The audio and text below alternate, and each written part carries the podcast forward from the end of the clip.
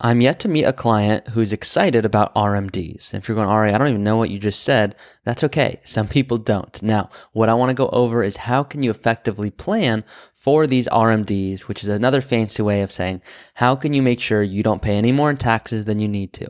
Now, a lot of you know my bad joke by now, but I'm all about being patriotic, not to the point you pay more in taxes than you need to. So today I'm going to go over these RMDs, which stands for required minimum distributions, and how you can effectively plan for them.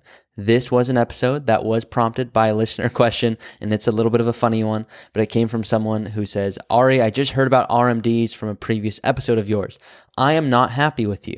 I have to take out funds, I just found out. Now, unfortunately, you are the bearer of bad news here, but I looked it up and it turns out it is true. RMDs are going to begin, and I have a healthy 401k balance of $3.4 million. How should I effectively plan for my RMDs that are going to occur, which I now know whether I want to or not? So, in light of hearing this, the reality is you are going to have RMDs. And if you're wondering, oh my gosh, when do these RMDs begin for me? Here's when. If you were born 1950 or earlier, age 72. Now, this includes people who were born earlier and you were subject to the old RMDs, which began at 70 and a half. If you were born from 1951 to 1959, you are going to have to take those at age 73. And if you were born after 1960, you are not going to have to take RMDs until age 75. So for a lot of you, it's not until 75 that you really have to worry about this. And so it's really easy to go, let me just put this off. I don't have to worry. I'm 45 today. I'm 50 today. I'm 60 today. I'm, you know, I've saved and invested well. I have my 401k. Why should I have to worry about this RMD thing if it's not going to happen for so long? And it's not that I want you worrying about it, but what I want you doing is being really intentional because here's what a lot of people do. They retire early, so you've saved and invested really well. Maybe you have 3 million bucks. And now you're going to retire early. So let's call it age 62 in this example. You're going, Ari, I'm not going to take Social Security yet. I know I can. Um, Ari, I know I need health care until 65 with Medicare, but these RMDs, how do I plan for those with an early retirement? Well, here's how. Like I said, a lot of people, they've saved and invested well. They've got 3 million bucks or 2 million bucks or whatever it is. And now you're 62 and you're going, Ari, I love this. And the reason I love this age is because I have paid so much in taxes up until this point. Now here I am, finally, I don't have to pay a lot in taxes. This is what I'm talking about. This is the life. You're the best advisor ever. And that's why I tell my clients, I don't want to be the best advisor ever today. Let me be the best over the next 20, 30 plus years of your life. And the way you do that is you take advantage of what's called your tax planning window.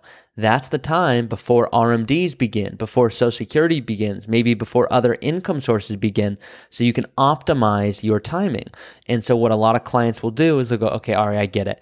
Age 62, here's where I am today. Income is low because I'm living off of maybe it's a brokerage account or maybe some a little bit from an IRA account or whatever it is. So now here you are going, what can I do to minimize my future RMDs? But all right, I don't even know how much my RMD is projected to be. So let me give you an example so you can understand what this is talking about because this RMD is a big problem for a lot of people. Now, it's a good problem. The problem is, is if hypothetically, let's assume you need 100,000 to live the life you want to live, but your RMD is projected at age 75 to be 150,000. Okay, you just pull more, right? Well, not only do you have to pull the 150, you're going, Ari, did you not hear me? I don't need 150,000 a year to do the life I want to live. I go, I heard you. You said you only needed 100,000, but that extra 50,000, that gets taxed at what we call the not so fun rate. And so what we want to do is prevent that for you. And so here's an example. Let's pretend you were born January 1st, 1950. And so you're 73 years old and your life expectancy using certain IRS tables, it would be 26 and a half years. Don't worry about the nuance of it. But what you do is you divide your account balance as of December 31st of the previous year by this life expectancy using the IRS table of 26 and a half. So let's assume that you have a million dollars. Super simple. It would mean that you would have to take out 3.8% of your balance that year. So your first year RMD in this example would be $37,736. You can take out more, but you cannot take out less without a penalty. Now, what if you had that same IRA, but your birthday was, let's say, January 1st, 1940. So not 1950, but 40. Well, in this case, you'd be 83 years old. Your IRS life expectancy is 17.7. So all we do, we divide the IRA balance by that. So now your withdrawal or your required minimum distribution would be 5.65%, which would be about 56,500.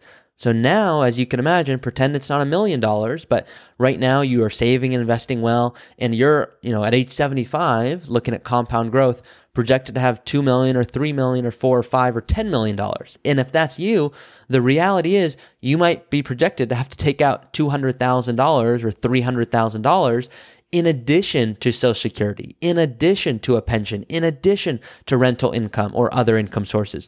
You might be in the highest tax bracket once you're retired, even more so maybe than where you are working today. Maybe there's deferred comp that you're going to have to factor into this as well. And so, how do you make sure you plan for this well? Well, first, understand what accounts do you have to take these RMDs on. The accounts you have to take them on are 401ks, IRAs, 403bs. Now, if you're still working after your RMD age, which is really rare, but if that's you, you don't have to take the RMD from your workplace. Um, except if you own more than 5% of the company, but very rare.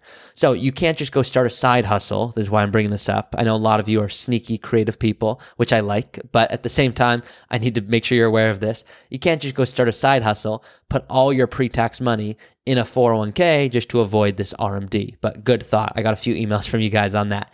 If you have some money in an IRA and some in your company 401k, then you have to take an RMD based on the IRA balance, but not on the 401k balance, just to be clear there. Now, HSAs, these are pre tax accounts technically, no RMDs, don't worry about it. Roth IRAs, no RMDs, don't worry about it. Now, if you've inherited a Roth IRA, which we're going to talk about at a later time, you do, but as of right now, don't worry about it for this conversation. So, when you're looking at RMDs, how do I plan for these? What should I think through? I give a basic example that I get made fun of a lot here at the firm for, and a lot of you have already heard it, but it's my cauliflower example. And so the whole idea here is think about RMDs like a vegetable. And I have people sending me selfies of them in the grocery store, you know, with a cauliflower in the frozen aisle or vegetable aisle. And it's just hilarious at this point. But what is literally happening is I'm asking you, hey, you're projected to have to take out a whole lot more than you're even going to want to have to take out in the future. So what I want you to do is eat a little bit bit of cauliflower. Almost like, can you eat a little bit of your vegetables today? Because if you don't, what's going to happen is in the future, you're going to have to eat a ton of cauliflower even when you're full. And the last thing I imagine you want is to go, oh my gosh, I've got this whole plate and it's mainly cauliflower, even though I, I don't want cauliflower. It, it's if I could have eaten a little bit along the way or pay a little bit in taxes along the way, I'll be in a much better spot you know, down the road. And so for a lot of my clients, it's not unrealistic to add 1.5, 3 million more dollars tax free over the course of your lifetime by doing quality Roth conversions, where you say, I'm intentionally going to pay taxes on maybe a $100,000 conversion. Maybe I'm going to pay it at, at 15%. That way in the future, that same 100,000 doesn't get taxed at 35 or 40%. Now, this is really important for a lot of you that have saved and invested well. But I mentioned this in earlier episodes. Part of my job is not to say, hey, just think about this, but here's what I don't want you to worry about. And if you say, you know what, Ari, I'm looking at my different investment accounts, I'm not projected to have a, a whole lot left over to the point where RMDs are going to be a massive issue. Well, then guess what? You don't really need to worry about Roth conversions that much. The reality is, this is for people that have saved and invested really well. They're going to have to take out a whole lot more than they're going to know what to do with. Now, of course, you could spend it, but you're going to get taxed on a, on a very high amount for a lot of you if you don't do good planning. And the time to do this is before Social Security begins and before the RMDs begin. So, for most people, you retire at 60. You want to do really effective planning from 60 to 65, then maybe 65 to 70. We're doing a little bit less of conversions, maybe Social Security starting. Maybe there's other income sources. And then as we're getting up to that 73 age or 75 age, when RMDs begin, we're good. We've done a lot of conversions up until that point and you don't have to worry. So what I don't want you to do is, is two common mistakes where people will actually over convert. They'll move too much money from a IRA to a Roth IRA to avoid RMDs entirely, and they'll actually pay more taxes along the way by doing that. So you don't want to do that. There's a fine balance there. Now, I want to break down a few common things regarding inherited IRAs. So, both spouse and non spouse. And here are your options. Your option is if your spouse passes away, you can roll that account into your own IRA, or you could keep it as an inherited IRA, just where it is, and it'll be subject to RMD rules as they are, which I'm going to explain almost always, not all the time, but almost always, it makes sense to roll that old IRA account from your spouse that is now deceased into your own IRA if you are younger, because you're going to be able to push back the RMD timing and do more tax planning. Let's make it simple for you. There's no RMDs until your required date of either 73 or 75 for most of you. Now, potentially this is going to change when RMDs will begin if the following occurs. Let's pretend you're 60 years old, okay? Now your spouse, they're 72, so they're 12 years older. I'm just going to give you an extreme example to understand this. You're 60, your spouse is 72. They have a million bucks in their IRA. They pass away. Now, here's what's going to happen. That million dollars once again, your spouse that passed away, they're 72. So you're going, Ari, when do the RMDs begin? You said 73 or 75. Let's say it's 73. Well, that million dollars in your spouse's IRA, your spouse that just passed away, unfortunately, which is another conversation, of course, but just financially looking at it for a moment, that million dollars would be subject to RMDs starting next year. But here's what you're going to do. You've heard the early retirement podcast and maybe other podcasts. And so that million dollars, you're going to roll into your own IRA. So based on your age, that RMD doesn't begin until 75. Now, once again, you're 60. So you don't have to wait at, all. You, can say, I have 14 years until I have to take my RMD. Otherwise, it would have started next year. And then once it starts, it doesn't stop. So that can protect you big time if there's a big gap between spouses. Another thing you could do is you could take the account as an inherited IRA and it will be subject to RMDs. And here's an example of why you would even do this. Let's pretend that your husband passes away, um, or, your wife, or your spouse passes in this example. All of their assets were in an IRA, but they were only 50 years old. If that spouse rolled the IRA into their own IRA, they wouldn't have been able to access it penalty free until 59 and a half. Once again, this applies to a lot of you that want to retire early. You're 50, spouse passes away. They, once again, if you were, didn't roll it over, you wouldn't be able to access until 59 and a half. So what you want to do in this case is say, why don't we take this as an inherited IRA, subject it to RMDs, and this is why would we do this? The nice thing is that RMDs aren't subject to the 10% early withdrawal penalty even if you aren't 59 and a half. I'm going to say that again. The nice thing about good planning here, if you're under this age, so if you're 50 years old and your spouse passed away, what you can do is you can say, we're going to actually turn on those RMDs. You're not subject to the 10% early withdrawal penalty, even if you're not 59 and a half. So the extra benefit here is you can later move your spouse's inherited IRA, your spouse that passed away, into your own IRA, stopping RMDs. So this is just a, a, it can seem a lot of details, which there are, but my goal is to simplify it. Now, that's assuming that it's a spouse. Let's look at what if it's not a spouse. So here's the question to ask yourself. Didn't you inherit it before 2020? Didn't you inherit it after 2020? If you inherited an account from non spouse, so from a parent, for example, well, if you inherited that before January 1st of 2020, so think back, okay, when did this person pass away? Was it before 2020? It was not my spouse. Got it. You have required distributions you have to take over the course of your lifetime. It's known as a stretch IRA. So if you inherit an IRA at 40 and then you take it over your lifetime, the tax deferred benefits are what's known as stretched. Now you could reference the IRS life expectancy table and you could see exactly what that distribution has to be every year. Or what I would recommend is don't do that. Go use an online IRA RMD calculator and it will tell you. Now, if this person passed after January 1st of 2020, you do not have required distributions. Instead, you have a little bit of a tougher situation. You have to fully distribute the account over the next 10 years. Technically, accounts must be fully distributed by December 31st of the 10th year following the death of that IRA owner.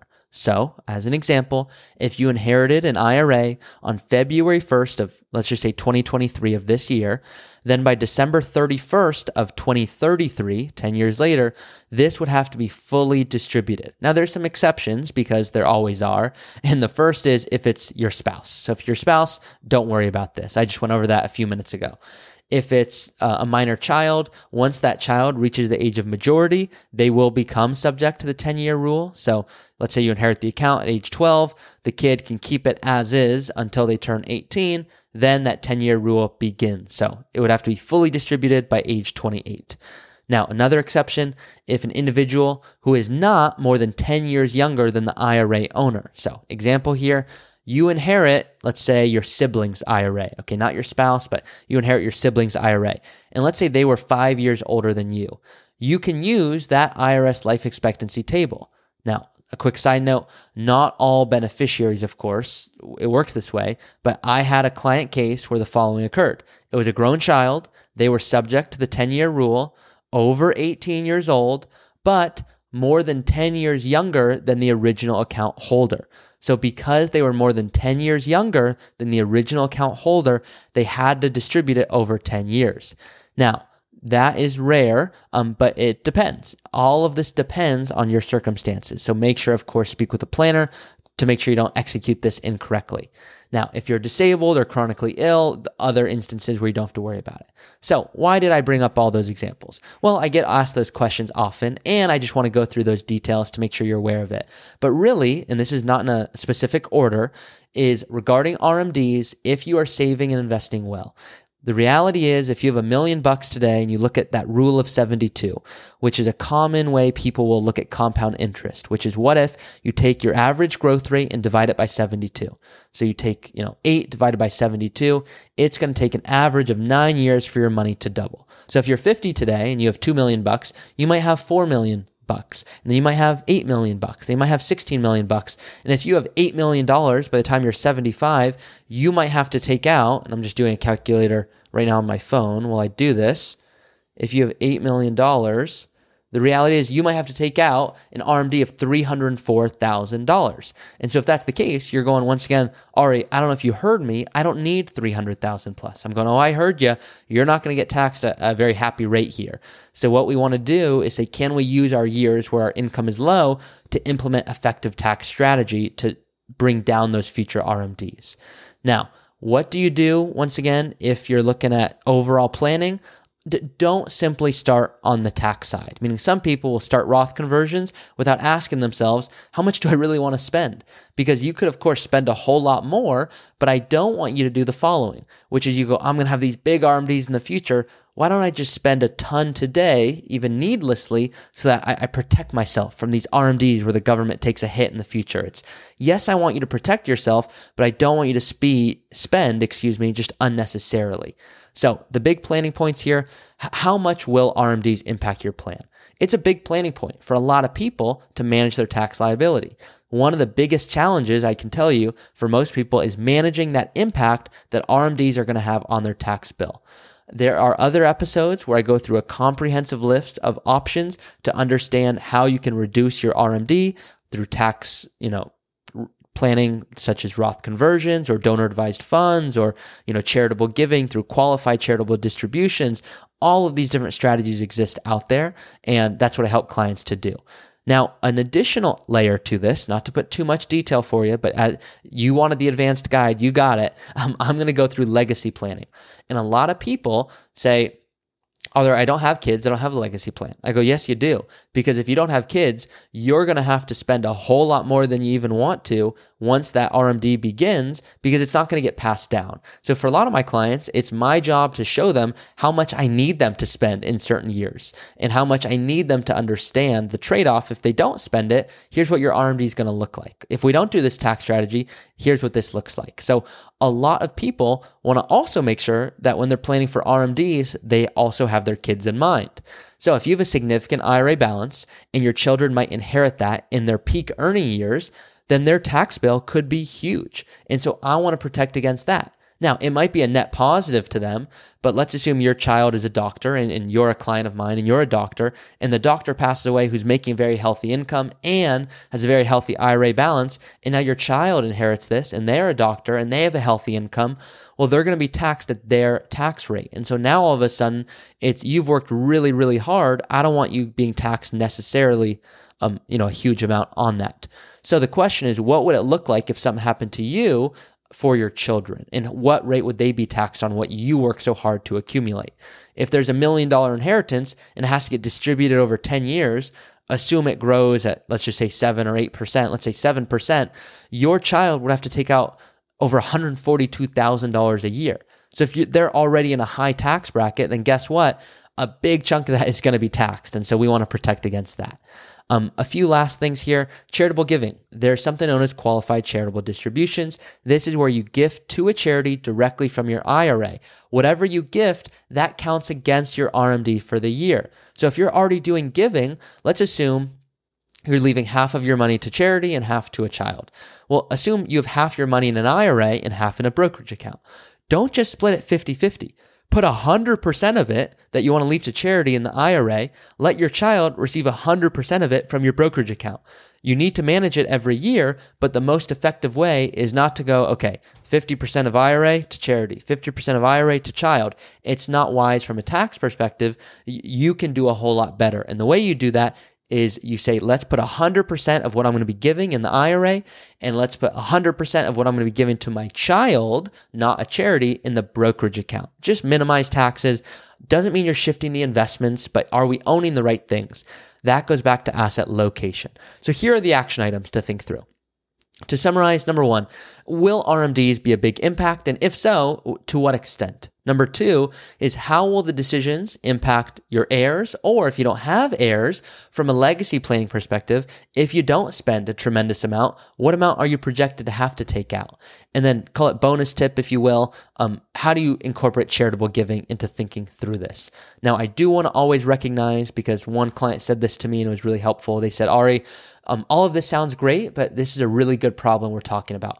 All of this RMD is because I'm projected to have to take out more than I know what to do with. So remind your clients to be grateful that they're in a position where, yes, they need to be smart tax wise. Yes, do these things, but it's because they're in a wonderful spot. It's not as if it's, you know, there's a lot of people who would love to have an RMD issue, safe to say. So hope that was helpful for today's episode on RMDs, a little bit on inherited IRAs, helps you think through this a little bit more. Um, that's all for today's episode. I love you guys. And if you have any questions before the next topic, um, always submit one on my website. Submit a podcast question, should I say? earlyretirementpodcast.com. You guys know where to go. And if you want a custom strategy, you can, of course, reach out to me in the description below, see what it's like to work with me or a planner at my firm. Thank you. Thank you for listening to another episode of the Early Retirement Show. If you have a question that you want answered in a future episode, you can always go to my website, earlyretirementpodcast.com. That's earlyretirementpodcast.com. And you can go ahead and submit a question that I'll look to answer in a future episode. Thank you all for listening. Please do rate it, review it, and share it with someone who you think would benefit from this information if there's anyone out there that you know. I certainly appreciate it, and I will see you all each week. Hey guys, it's me again. Please be smart about this. Nothing in this podcast should be construed as financial, tax, or legal advice. Consult with your tax preparer or financial advisor before taking any action. This podcast is for informational purposes only.